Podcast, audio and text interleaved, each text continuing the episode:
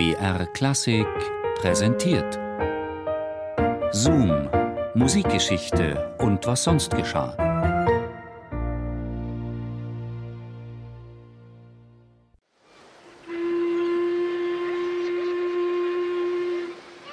Endlich an Bord. Endlich ein paar Tage Ruhe nach dieser Ruckelzuckelreise von Petersburg bis Le Havre. Endlich das grobe Schnattern des Zuges gegen das sanfte Schnurren des Schiffsmotors eintauschen.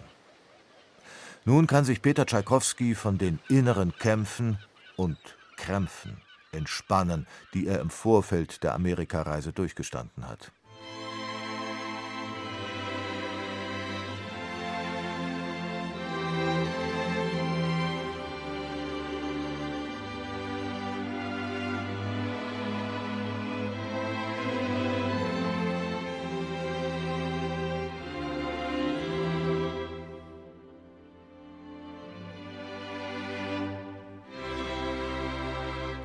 Die Amerikaner werden mich auslachen, wenn sie erst einmal merken, dass ich kein typischer Slave bin, kein Steppengestrüpp, sondern eine Mimose.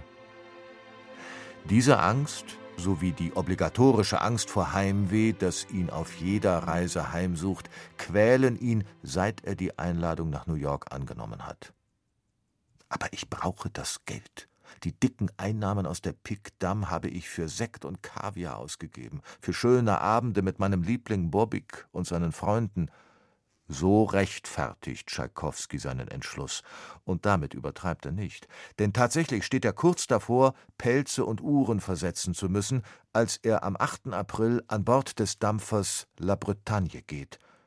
Denn das luxuriöse Leben, das er seinem Lieblingsneffen Bob finanziert, verschlingt hübsche Summen an Rubelchen. Da kann sein Konto eine üppige Finanzspritze aus Amerika gut vertragen.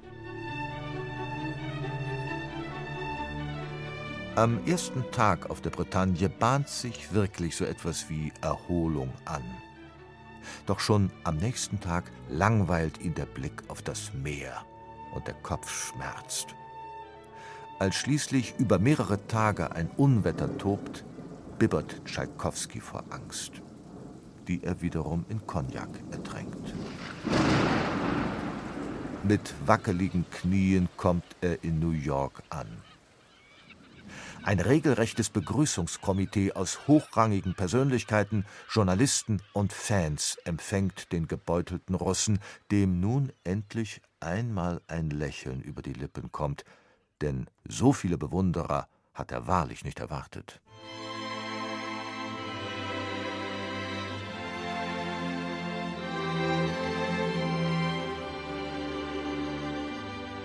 Für Heimweh hat Peter Tschaikowski in New York nicht viel Zeit.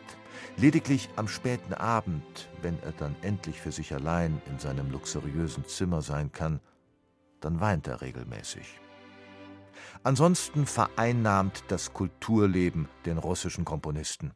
New York saugt ihn förmlich auf, diesen stillen Mann, den alle wegen seiner weißen Haare für einen weisen Greis, nicht aber für einen 51-Jährigen halten. Er wird mit Ehrungen überschüttet und von einer Einladung zur nächsten gereicht.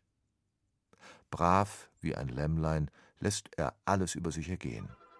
Dabei würde sich der berühmte Gast am liebsten nur den Proben für sein großes Konzert zur Eröffnung der Carnegie Hall widmen, das er dirigieren wird.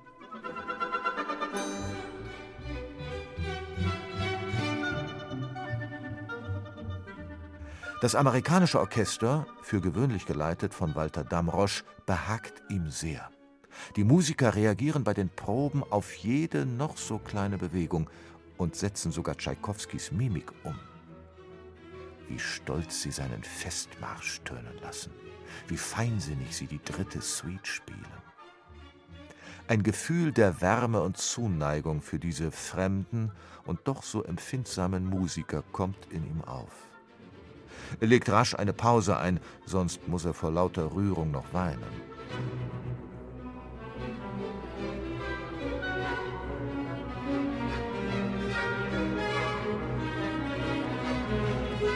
Tschaikowski ist furchtbar aufgeregt. Das Eröffnungskonzert rückt immer näher und macht ihm Angst, wie ein sich anbahnender Wirbelsturm. Spaziergänge über den Broadway und durch den Central Park verschaffen ihm wenigstens etwas innere Ruhe.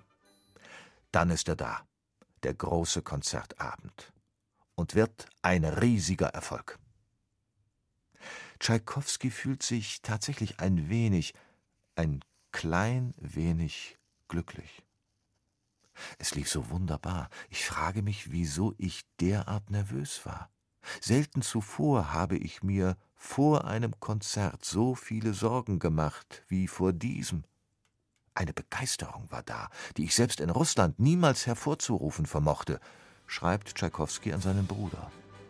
Aber nicht nur das Publikum jubelt ihm zu, auch die New Yorker Zeitungen sprechen von einer Sensation.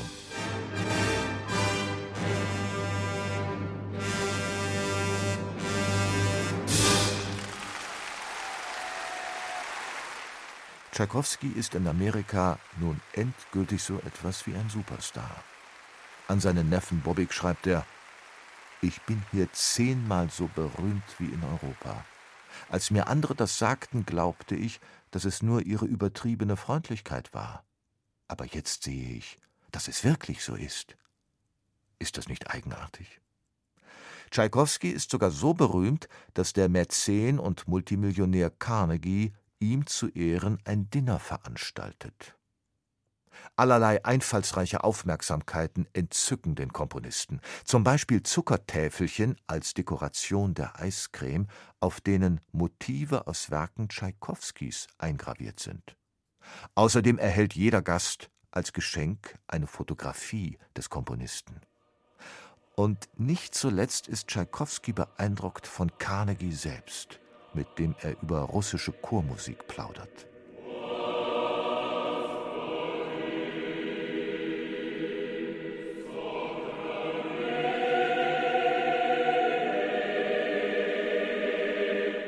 Nach diesem Erfolgserlebnis in New York dirigiert Tschaikowski noch reichlich erfolgreich weitere Konzerte in Amerika.